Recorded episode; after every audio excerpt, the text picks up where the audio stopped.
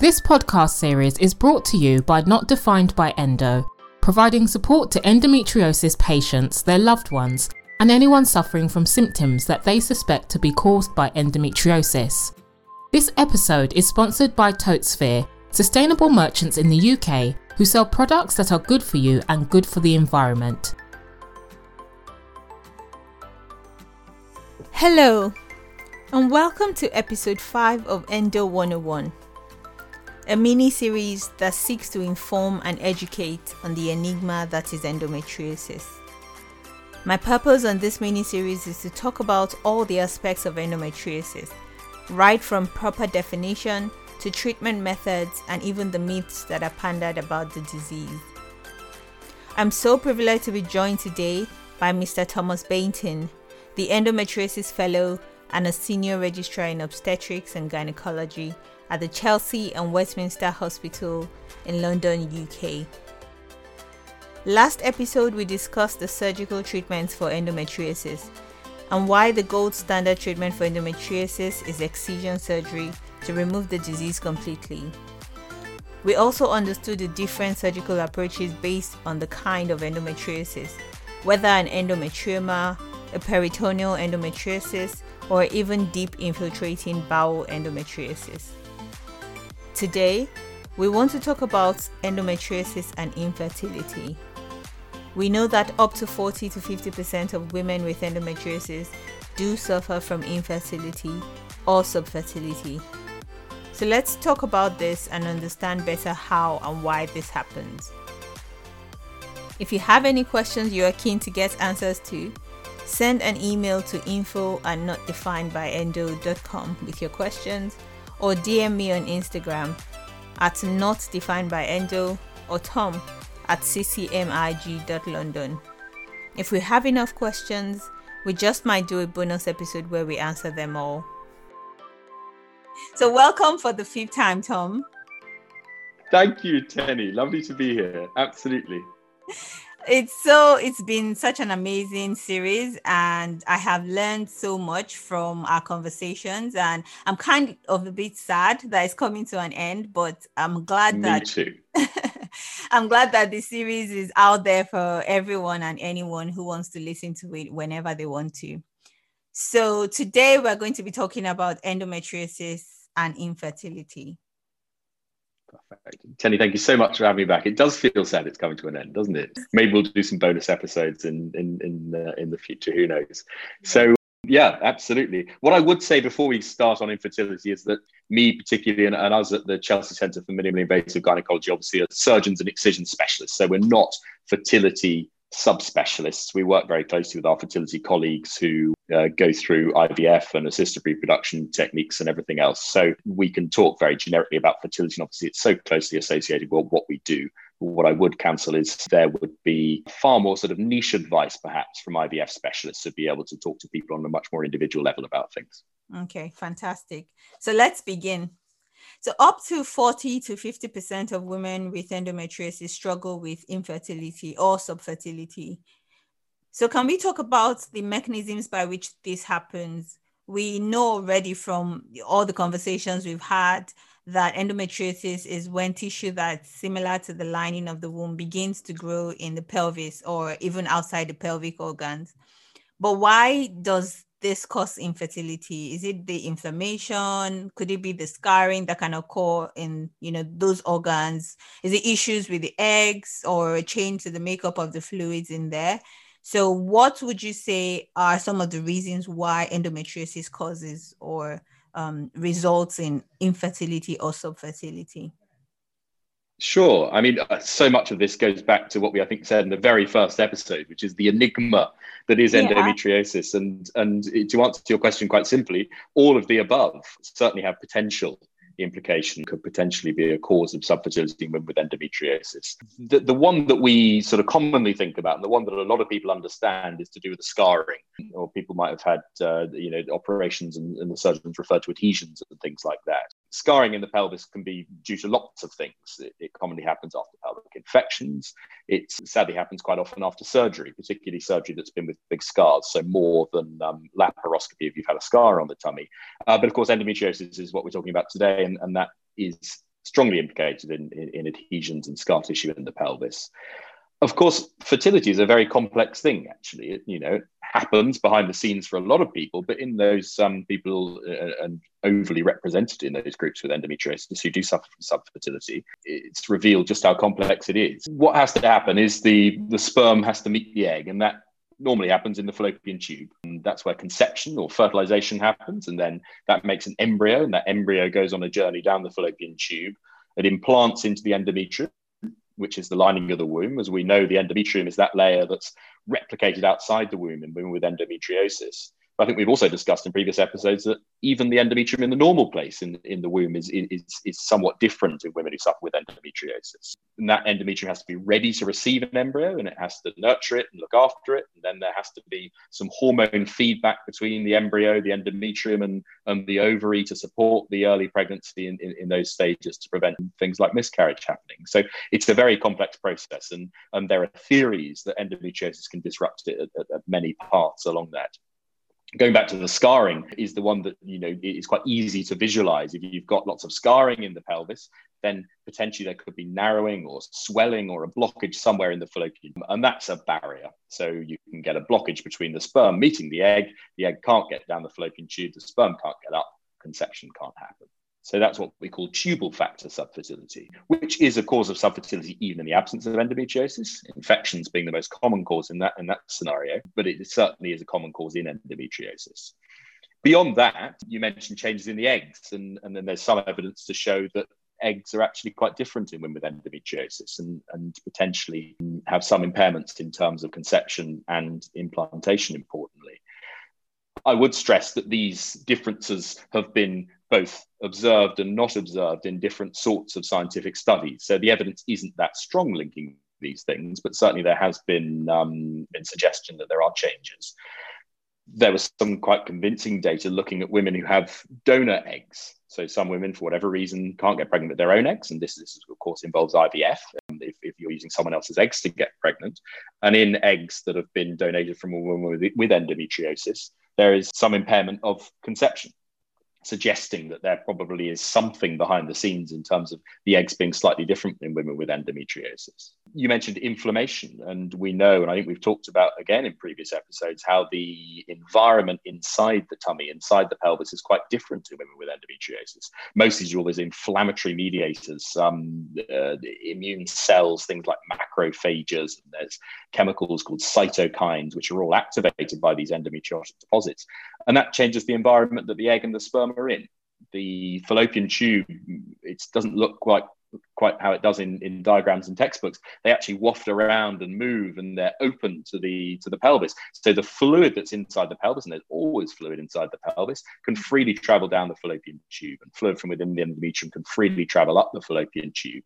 So the sperm and the egg are in that environment. And again if they've been exposed to inflammation then theoretically there's change in the makeup there's change in the in the, the capacity of the sperm to be able to latch on and, and penetrate and fertilize the egg. There might well be changes in the ability of the embryo, if fertilization happens, to be able to, to transfer down the fallopian tube effectively and then implant in the endometrium. Looking at the endometrium, there are theories about how endometriosis changes the environment, the hormonal makeup of the endometrium, most particularly due to progesterone, which, as you uh, as you well know, is, is, is the hormone that's supportive of early pregnancy, pro gestational, we think about it, progesterone. Um, and that helps prepare the endometrium for secreting all the nutrients, all the blood vessel formation that an early pregnancy needs. And there are some studies that show that there are changes in the progesterone receptor. So the, the receptiveness of the lining of the womb, the endometrium, to progesterone in early pregnancy isn't as good as it might have been otherwise. There's not there's no smoking gun in all of this, unfortunately, and a lot of it is theory. A lot of it is putting together things that we found elsewhere. Ah, yes, the inflammatory environment in the peritoneum is different than endometriosis. Ah, it's different in the endometrium in endometriosis. Maybe that's the cause, but we certainly haven't got very strong evidence linking every single point of the chain the tubal issue and scarring, I think, is relatively well observed, and we we know that sometimes freeing up adhesions and, and, and helping improve scarring in the pelvis can improve natural conception rates. I think we're going to get onto that in a second and talk about it. So many many causes but the, the, tubal factor and the scarring is certainly the most obvious. The others are sort of of theories. And actually on the rarer side what i would stress is you say that 40 50% of women with endometriosis struggle with infertility or subfertility but the majority of women are able to happily get pregnant including needing ivf so there's certainly an overrepresentation of women needing ivf and i think we'll talk a little bit more about how endometriosis affects ivf as questions go on but to put it in perspective about one in six couples struggle with subfertility even in the absence of endometriosis. So that's just under 20%. So it, it's definitely suffered by more women in endometriosis, but it, it, it's far from meaning that you can't get pregnant. Okay. So let's talk about treatment. We had spoken before about excision surgery being the gold standard of endometriosis treatment. So would you say that a su- successful excision surgery would could increase the chances of fertility post surgery? Again with this one it's there's a simple and there's a complex answer yeah. it really boils down to, to what sort of endometriosis we're looking at whereabouts it is and, and importantly the severity and lots of other factors relating to the woman because, of course, it's not just the endometriosis that could potentially have implications for subfertility. Sadly, one of the, the major links with subfertility is actually age. And it's not just the age of the female partner, it, the age of the sperm has a, a big impact as well. But, you know, we, we, we, most pertinently, perhaps, in, in, terms of this episode, it is age of the woman that, that makes more difference. So you've got to look at everything in a whole. And actually, if we've got mild endometriosis, if there's no evidence that the fallopian tubes are obstructed, um, no evidence of, of a swelling in the fallopian tube, which could change outcome, then actually it may be that surgery isn't the right thing to do. Even if you're saying we need to go for IVF, it might be that it's better to go straight for IVF rather than having surgery first. Right. If for example, we're looking at um, the possibility that there uh, is scarring in the pelvis. We've seen that on an ultrasound scan, evidence of scarring, or, or, or, we've seen scarring in a previous operation. Then, as part of the fertility investigation, you might want to do a laparoscopy. And then you'd be looking at doing things like a dye test, so putting dye inside the womb up through the cervix. And then we're seeing whether that dye is coming out into the tummy, back through the fallopian tubes, which tells us whether they're, they're clear or not. The good thing about testing the fallopian tubes in that way, rather than another test, which is based on x rays and, and putting something into the, the cervix and the fallopian tubes that stands out on x rays to tell us that the fallopian tubes are open, the advantage of a laparoscopy is we can actually treat things at the time. So if there's scarring there and the tubes are blocked, we can hopefully free things up a little bit and help. And that certainly would help chances of, of fertility going forwards, whether whether you're going for IVF or not. Where it gets a little bit more complex is talking about severe endometriosis, deep, infiltrating endometriosis, and endometriomas, so cysts on the ovary made of endometriotic fluid. There is some quite good evidence to show that actually treating the deep infiltrating endometriosis, particularly the rectal vaginal endometriosis, including things like a bowel resection, which you'd think is actually really quite distant from the fallopian tubes, the lining of the womb, the ovaries, all that kind of stuff. Yeah. That actually, or excising that deep infiltrating disease, does show improved fertility afterwards, whether that's by natural conception or whether that's by IVF. Right. We don't quite know exactly why. It's probably related to the inflammatory environment somewhat, but it's one of those slight mysteries. But there's some good good evidence to show in, in what we call prospective trials. So looking at women who've had excision and not excision and following their journey forward and their pregnancy rates. Endometriomas is where it becomes a little bit more complex, and, and, and the evidence has kind of waxed and waned over the years in that it goes in and out of fashion, essentially, whether surgery is a good thing for an endometrioma or not in the context of fertility. The, the current advice, generally speaking, is we're better off being more conservative um, and, and not necessarily treating, particularly on the smaller endometriomas, which may have some effect on fertility, and the effect they're likely to have is a change in the the eggs, the ovums, due to the environment that the follicles, which is the area that releases the egg of the ovary, is in. If it's right next to an endometrioma, potentially it's exposed to more inflammatory environment. There are theories about it being exposed to more iron. So an endometrioma is full of menstrual blood effectively, and that's got a very, very high iron content, which can seep into the surrounding ovary and potentially affect the eggs the reason why it wouldn't always be sensible to remove these endometriomas is we can sometimes do more damage than good. And usually that's in, in the form of collateral damage to the normal ovary in the process of removing it. Right. If ever we're operating on an ovary, there is always going to be some knock to the ovarian function. Um, not just because of damage to the normal ovary in the process of removing the endometrioma, but also what we call thermal injury, because what we do to control any bleeding from the ovary, and the ovary can be very, very vascular. It has a really good blood supply, which is which is always a good thing, but it doesn't mean we have to control bleeding from that area. Any bleeding we control with uh, something called diathermy, which is uh, electricity and electric current put through the ovary, uh, which heats it up and effectively coagulates and, and, and, cauterizes those blood vessels. And there can sometimes be collateral damage because of that. The ovaries handled, the ovaries move. There's all sorts of things which the ovary doesn't particularly like having done. And actually, if the endometrioma is relatively small, it's probably better off not to start doing surgery on it purely with fertility in mind. Of course, it's not just fertility that's always the, the issue, and, uh, uh, and uh, endometriosis is, is often much more complex. And actually, it might be a mixture of, of pain symptoms, it might be a mixture of fertility, it might be a mixture of sort of non pelvic other symptoms, you know, in terms of looking at the whole body syndrome of endometriosis. So there would potentially be advantages to treating the endometrioma, but from a pure fertility point of view, not always cut and dry. Okay. Amazing. Okay, so Does from that makes sense. I don't know yes. if you got a clear answer out of yes. me. No, I did. sure. no, definitely, definitely clear. Very clear, actually. About and I was going to go. So sometimes yes, sometimes no. Um, but particular caution endometriomas. Where it does become a little bit more tricky is if it's very, very big endometriomas. And then if you're looking certainly at things like IVF as being an option for fertility, the IVF surgeons might have a hard time finding the eggs because there's such a big endometrioma there. It's distorted the structure of the normal ovary such that there aren't many eggs being produced from there, or they can be very difficult to access anyone who's been through my through IVF will know that the egg collection process is, is where they're going to insert a needle through into the tummy to be able to retrieve these eggs. And if there are large endometriomas in the way, they might not be able to access all those follicles, or they risk potentially uh, causing some contamination and damage. Okay. Why don't you take a break, grab a snack, or go get hydrated, and we will be back in 15 seconds.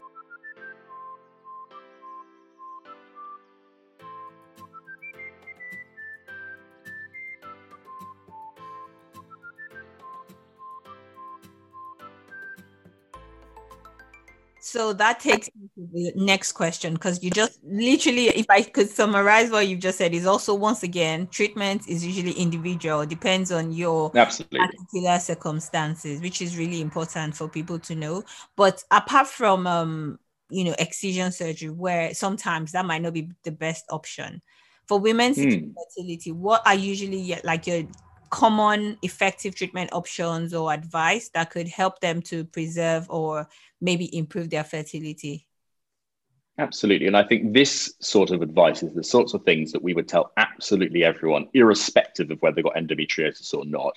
So it's the the things that people would know about. It's the trying to cut down or indeed stopping smoking entirely if you're a smoker. And that would also include your partner if you you know, if you've got a male partner, and trying to stop smoking on his behalf as well. Not only does it help you stop smoking, it also improves sperm quality. Things like optimizing your weight. If you're a little bit overweight, we know that does have negative implications on fertility it can take longer to, to fall pregnant. And also, there's slightly increased complications if you do fall pregnant. So, certainly, we'd advise anyone trying to stay within the healthy range BMI, so less than 25 and certainly less than 30. It's, it's about living a very healthy lifestyle, trying to cut down on alcohol. There's evidence to show that cutting down on coffee is, is beneficial as well it depends on the sorts of treatment avenues you're going down. But if we're talking about trying for natural conception, then certainly timing intercourse around ovulation is definitely what we recommend for everyone. And there has to be quite a lot of it. You know, the, the more times that there are potentials for conception, then the higher the rate of conception per month. We're looking at, yeah, in the textbooks, everyone has a period a, cycle, a menstrual cycle of 28 days. I know that's far from true, but generally speaking, looking at the 28 day menstrual cycle, you can ovulate day 14 and you've got a five day fertile window either side of that. And sperm actually wait in reservoirs. They wait just outside the cervix at the top of the vagina for, for an opportunity to get inside the womb. And they wait at the opening of the fallopian tube at the top of the womb, kind of vying off each other, ready to go up the fallopian tube and, and, and, and fertilize. So it's about having lots of sex to ensure there's a good reservoir of sperm at all times to grasp on that opportunity when the egg comes down. Okay. And how about any, are there, do you normally recommend? This is probably, I don't know if you have the answer to this, but are there any medications in quotes that people can be offered? I know that some people get given progesterone and all of that, but is that, or is that part of the, an IVF yeah. cycle? Or, I mean, that would be much more of, part of the, okay well, it, it, it's it, it, again, it all depends on the cause, and it is very individual. So, if you were going to go to your GP, for example, or seeing a fertility specialist because you were having difficulties falling pregnant, or taking longer than average to fall pregnant, which you know, looking at an NHS environment, we tend to talk about about 12 months. If you haven't fallen pregnant after 12 months, then there's a, a slight law of diminishing returns. A further 10% of people will fall pregnant in the next 12 months, mm. but the longer you've been trying for, actually, the lower the possibility of falling pregnant spontaneously after that. So you're then going to have a few tests. I think we were talking about tests later on, and they're going to see, you know, ask you questions about how regular periods are, when you're having sex, your general health, past medical history, those sorts of things. And, and the treatment really does depend on those options. But sometimes women would be given medication to help them ovulate. There's something called clomiphene citrate or Clomid, women might have heard of, which is given to try and help ovulation. So it, it, it, means that you're more likely to ovulate every cycle, and sometimes actually you ovulate more than once per cycle. So it's a slightly higher rate of twins and things like that, basically to, to improve the conception rate per cycle. And for a lot of women, that's all they would need. Beyond that, treatments with progesterones and things are all very dependent on the individual circumstances. And that's much more to do with, with, with, with an IVF cycle or, or an ICSI cycle or something like that. So it really does depend. Sometimes, again, progesterone progesterone is used in early pregnancy, so beyond just the conception, to help support a pregnancy in those early few weeks, which are incredibly important. And that's much more common if women have got particular medical conditions or indeed they've sadly have previous miscarriages and, and things like that. Other medications are often used again if you've got autoimmune conditions and things. We talk about using aspirin in early pregnancy. If you had previous difficulties with pregnancy in the past, and sometimes aspirin is recommended. So there's, there's various options, but they're all much more individual. And actually, endometriosis shouldn't necessarily change any of that. And actually, there's nothing specific with endometriosis that we recommend taking or doing in addition to all of the normal sort of healthy living optimization of fertility type things. Okay, amazing. Okay, so let's talk a bit more about IVF. I think we're veering towards there already. Are yes. there risks um, to going through the IVF process before ex- excision? So I, I think I know half of that answer because you already said before that you know not it's not every patient that would need excision surgery before you know fertility mm. treatment so i guess my question here is are there any risks going through that process without excision, which means that you kind of have active, in quotes, endometriosis. So is it safe to try to get pregnant or are there higher risks of it not working when you haven't done it? sure. it? You could do excision. Absolutely. And, and it's a tricky one. And again, it boils down very much to the individual, coming into things like age. Uh, and importantly, one thing we haven't talked about yet any tests that might have been done looking at what we call ovarian reserve. So, how many eggs are there likely to be left? You know, how much longer has the ovary got producing lots and good quality of eggs? And there are a few ways of testing that. There's a blood test called AMH, anti Mullerian hormone, some people might have heard of. Essentially, the higher the better. It tells us that the ovaries have got lots and lots of future potential for follicles. The other thing is ultrasound scan and looking and counting number of follicles in the ovary and seeing how much there is left. So in some women, if, for example, they're on the slightly older side, you know, over 40 at least, or, you know, approaching that age, or indeed they've got a low AMH or, or, or low number of follicles on the ovary, then the answer is go straight for IVF because that is going to be the quickest way of, of, of mm-hmm. getting pregnancy. Um, and actually, by doing surgery, by putting through an episode of recovery, by potentially knocking the ovaries in terms of damaging their potential to produce future eggs, we're maybe delaying the possibility of getting pregnant months or even years down the line, at which point, irrespective of any endometriosis, you will be less likely to fall pregnant just because of the passage of time, i.e., getting older. So there, there are definite advantages in not having surgery before IVF. So is it dangerous to have IVF before excision? Absolutely not. And in a, in a, lot of people, that would be an entirely sensible thing to do. In one circumstance where it certainly is advisable to have surgery before IVF is if there is a blocked fallopian tube such that the tube has become swollen up. That's something we call a hydrosalpinx, um, which a few people might have heard of. We can sometimes see them on ultrasound scan or MRI. We can certainly see them at laparoscopy. It's often a sad effect of endometriosis, and there's either a hydrosalpinx full of fluid or what we call a hematosalpinx, which is a fallopian tube full of blood. What we do know is having either of those things is very damaging on an IVF embryo. And there are so many inflammatory mediators and all that inflammatory fluid in the fallopian tube, which naturally is going to seep down into the womb where the healthy embryo has been put back in after um, IVF's happened. And then it's, it, it has a toxic effect and it, it's much more likely to cause failed implantation or, or early miscarriage this is often a really tricky discussion to have with people, actually. And it sounds entirely paradoxical. You come and see us talking about fertility, and you know that fallopian tubes are, you know, what we need to get pregnant because they're the connection between the womb and the ovary. And then, you know, we suggest after doing some investigations, actually, we'd be better off removing the fallopian tubes. And of course, if we remove the fallopian tubes, then there is, you know, zero chance of getting pregnant naturally. It has to be IVF in future, which is a, a, big deal for people and, and saying, look, this is the only way you're going to get full pregnant. There, there's no chance now because actually we've, we've definitely removed the fallopian tubes. What I can safely say is if, if there is a significant hydrosalpinx or hematosalpinx caused by endometriosis, those tubes just aren't working well anyway. And actually, the chances of falling pregnant spontaneously with them are virtually zero already. And because it has such an impact negatively on IVF, overwhelmingly, the right thing to do is to take them out. But that can be quite a shock. And that sounds paradoxical because we know the tubes are important for pregnancy. Right. So that is one circumstance where actually surgery would definitely be advised before IVF.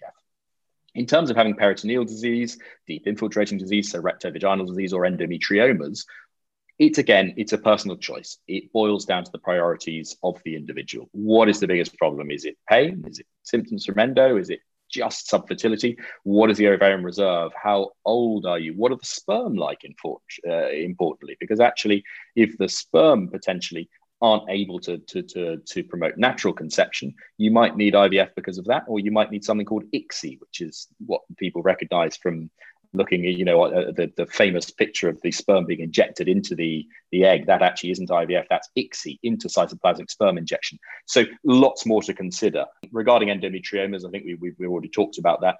Perhaps better to be cautious in terms of ivf if you're going to remove a cyst from the ovary we know and there's very good evidence to show that ovary produces fewer eggs afterwards and if you follow up IVF cycles in women who've had an ovarian an endometrioma removed from one side and not from the other, we can look on the ultrasound scan and say there's definitely fewer eggs produced from the ovary that had the cyst removed from it which again sounds paradoxical, doesn't it? But if that ovary has got such a big endometrioma in it that you can't get at any eggs anyway, then it might be best to remove it, accepting that it's going to potentially knock the ovarian reserve a little bit. Again, with the deep infiltrating disease, some evidence to show that improved both natural conception rates and IVF outcomes if we excise that rectovaginal disease. But of course, the downside is it's a great big operation to go through and a long period of recovery to go through when actually fertility is the main priority it, and there's you know other factors which which which are leaning towards IVF, you might be better off going for that first. Okay. All right then. So you already mentioned a couple of tests, like you mentioned the dye test, um, and uh, obviously ultrasound to look at the um, ovaries and maybe count. Are there any other tests when you're on this fertility path that you should probably be aware of in terms of the investigation. So you also mentioned the blood test, the AMH, mm. which helps you measure the ovarian reserve as well. Is there anything else that you probably haven't mentioned yet that people should probably be aware of or should not be surprised when they're asked to do those tests in this process? Sure. So, you know, specific to endometriosis, the, the main difference in terms of fertility investigations is people are more likely to have a laparoscopy than they are another test to look at, a uh, laparoscopy and dye test, sorry, than they are to have the other test to look at fallopian tubes called a hysterosalpingogram. That's the X ray one, simply because if we suspect there might be some endometriosis there, then we're better off doing a laparoscopy where we can see if the tubes are blocked right in front of us and we can then treat things immediately okay. rather than saying, oh, look, we've got an HSG that shows the tubes are blocked. There's a possible hydrosalpinx. We then need to go on to do surgery anyway. So that's what's different in endometriosis patients.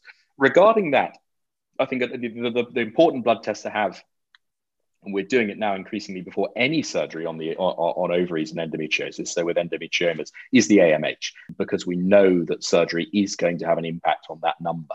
And if that number is low to start with, then overwhelmingly it might be better off to go fertility treatment first we know that AMH, the lower the number, sadly, the fewer eggs can be got back on average um, in fertility assisted cycles. So, so it's an important one that if it's already low, what we don't want to do is make it any lower.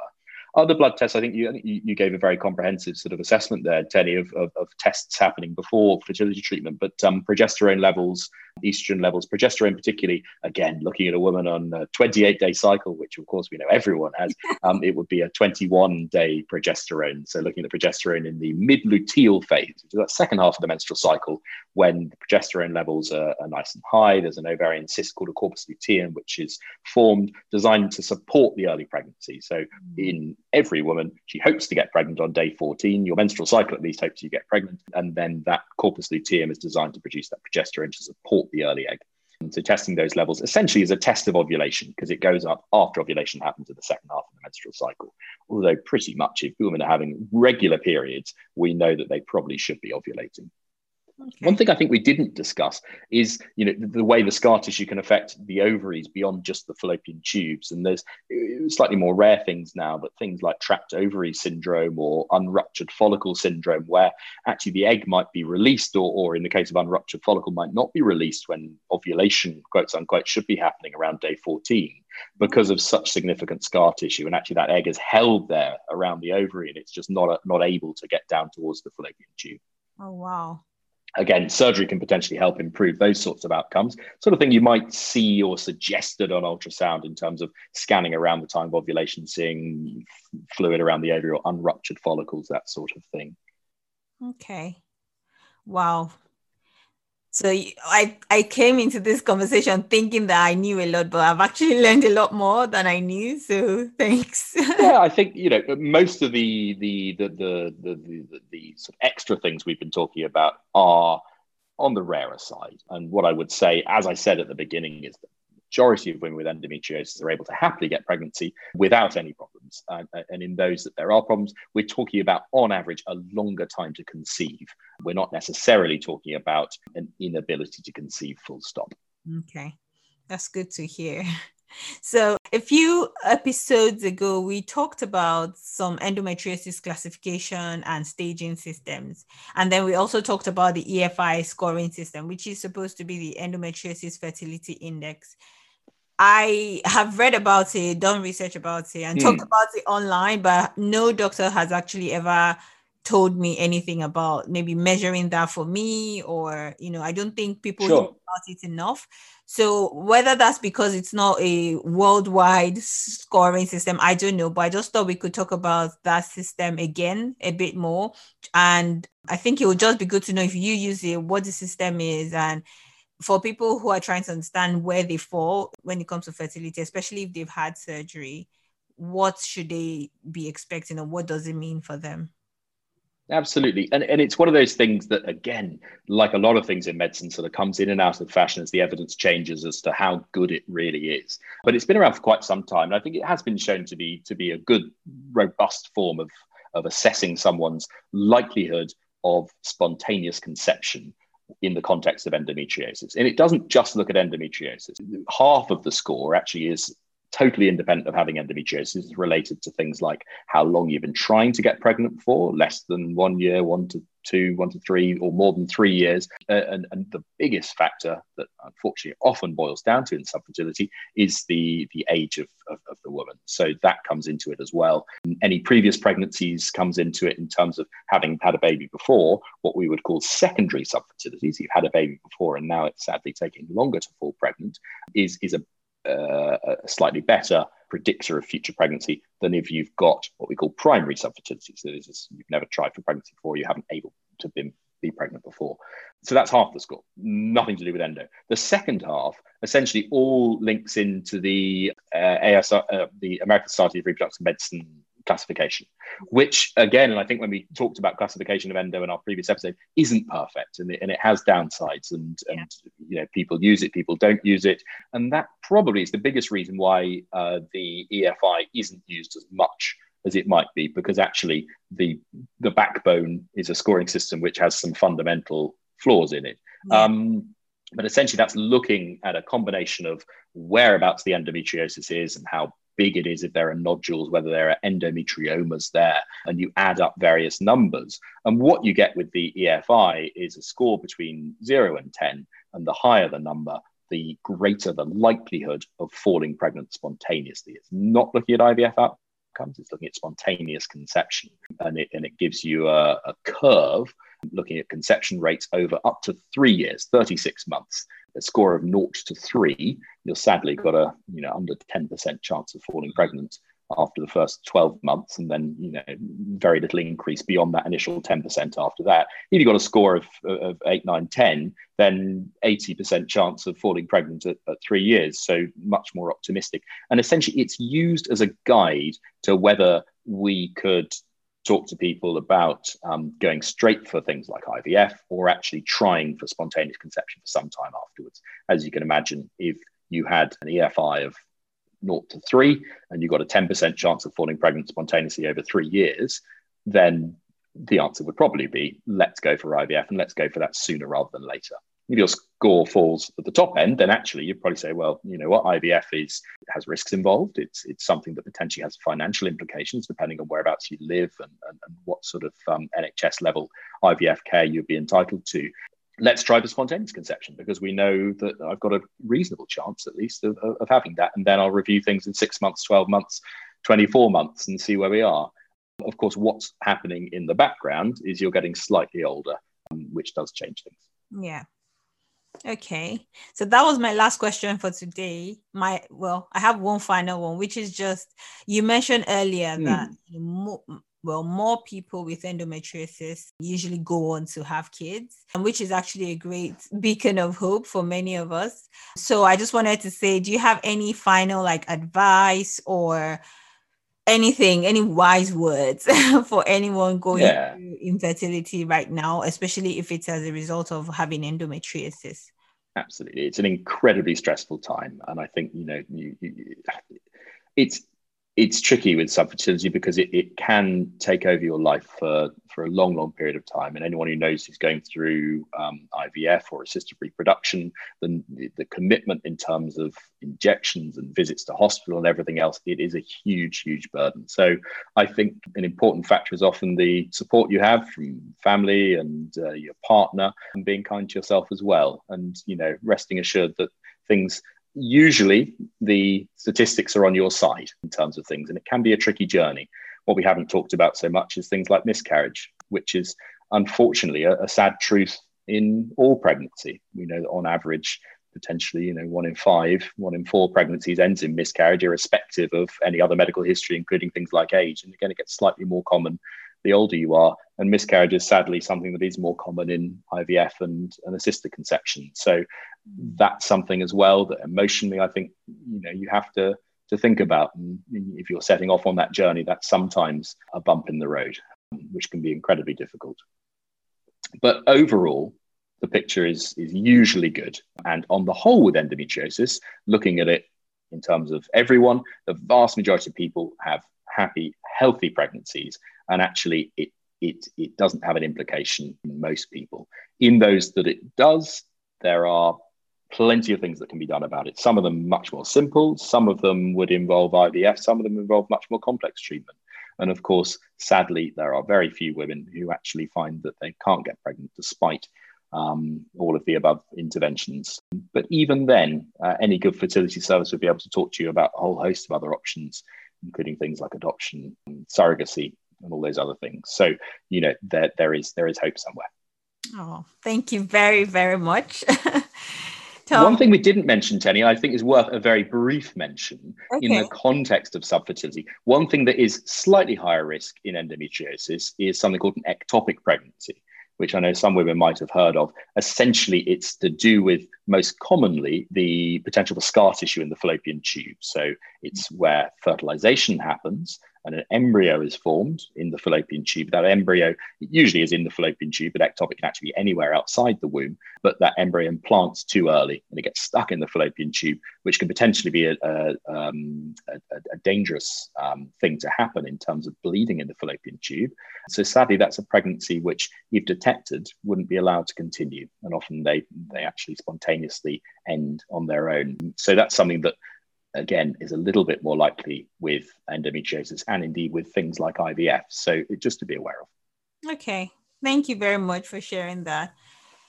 So we have come to the end of episode five. I feel like there should be fireworks out there. there should. There should. I hope you have learned a lot from this episode today. If you haven't listened to other episodes, please make sure you do. Next week's episode will be all about the myths of endometriosis. If you enjoyed this episode, I would love to know. Join me on Instagram and Facebook.